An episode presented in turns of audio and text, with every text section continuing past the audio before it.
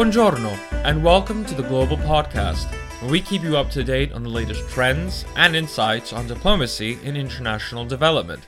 I'm your host, Jesu Antonio Baez, director of Pax Tecum Global Consultancy, based here in London, which produces this series.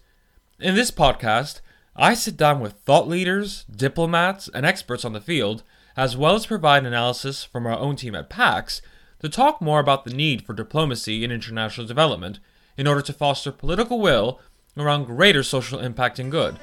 So grab your headphones and let's get on with the show.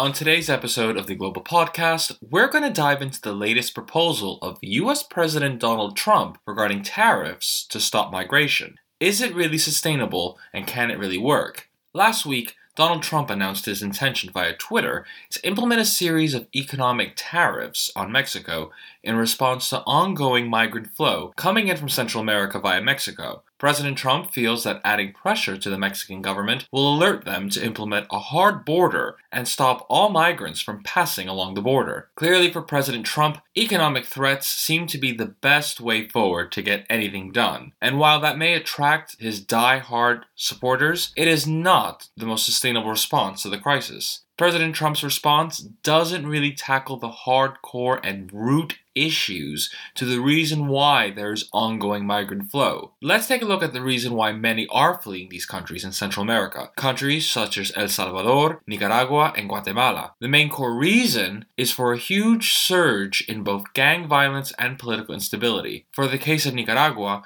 ongoing protests against the current president Daniel Ortega and violence used against protesters have put the country at odds between the current political establishment and a generation of protesters who have classified the current president as a dictator for his ongoing repression of anyone that opposes him. Then let's turn towards El Salvador, where gang violence has made life increasingly difficult for many citizens, especially young women. The gang culture and violence imploded after the country suffered many years of civil war back in the 1980s, and with little opportunities following the war, many resorted simply to violence. This is violence that happens to be also quite senseless, to say the least, over mainly turf. To give you a picture, NPR's reporting team highlighted how a 15 year old girl had been shot at close range while crossing a busy intersection. She had apparently been murdered for living in one gang's territory, but selling tortillas in another, thus crossing gang lines. Now, of course, this is normal for a country whose daily average murders in 2015 was at 30 a day. The key gangs at war with each other are MS 13 and Barrio 18, but the weird connection is that this violence actually stems from the United States when undocumented criminals, including U.S. citizens of El Salvadorian descent, were expelled from many Los Angeles Latino barrios to the country following criminal convictions as a way to get rid of the problem. The thing is, many of these criminals have actually learned from the streets of Los Angeles in regards to violence, extortion, and turf wars, especially during the years of the Bloods and the Crips. And with a government fresh out of civil war, such as El Salvador, and no reintegration policy or procedure in place, the streets of San Salvador, the capital, quickly resemble the streets of LA, only a thousand times worse. Extorting became easy to make a quick buck, and failure to comply was a quick bullet to the head. And this happens to be also the same theme that is occurring also in Guatemala and parts of Mexico as well, where drug cartels resort to violence and extortion to get their way. Domination of a drug trade which works to satisfy the drug appetite of Americans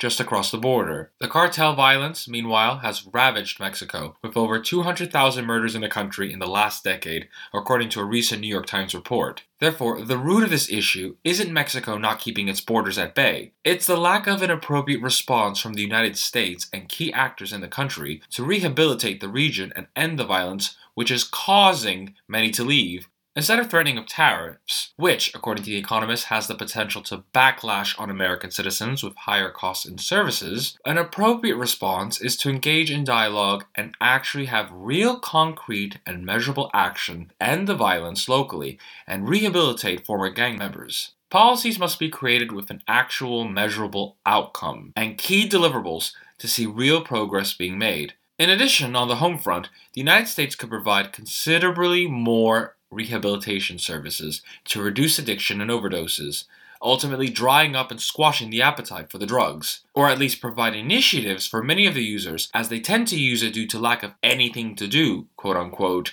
or any opportunities back at home. But beyond government intervention, businesses, NGOs, and impact investors have a role as well in rehabilitating the country. El Salvador has recently elected a new president, Nayib Bukele, who is keen to set the country along a different path and open to business and ideas to help bring the country to a stable and sustainable path. This is a prime opportunity for businesses to serve as a real game changer in providing jobs, internships, services, and the like, which can stabilize the country and fix the root of the problem of this crisis that is, the lack of opportunities.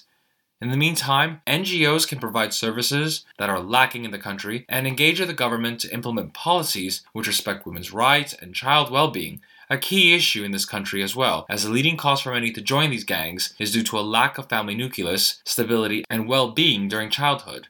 In addition, NGOs can work to help foster dialogue with the gangs in order to usher in sustainable transition and guarantees for safety to foster development locally. And for impact investors, injecting the necessary cash into infrastructures of Salvadoranian led initiatives is the best way to give this country the chance it never really had. US President Trump feels that economic threats will solve a decades old problem, but the solution is neither sustainable nor appropriate. Partnership, action, and economic development is key to ultimately stop the migrant flows in the long run, as this will ultimately bring stability to the border in the future, but most importantly, give El Salvador the chance to, to truly thrive.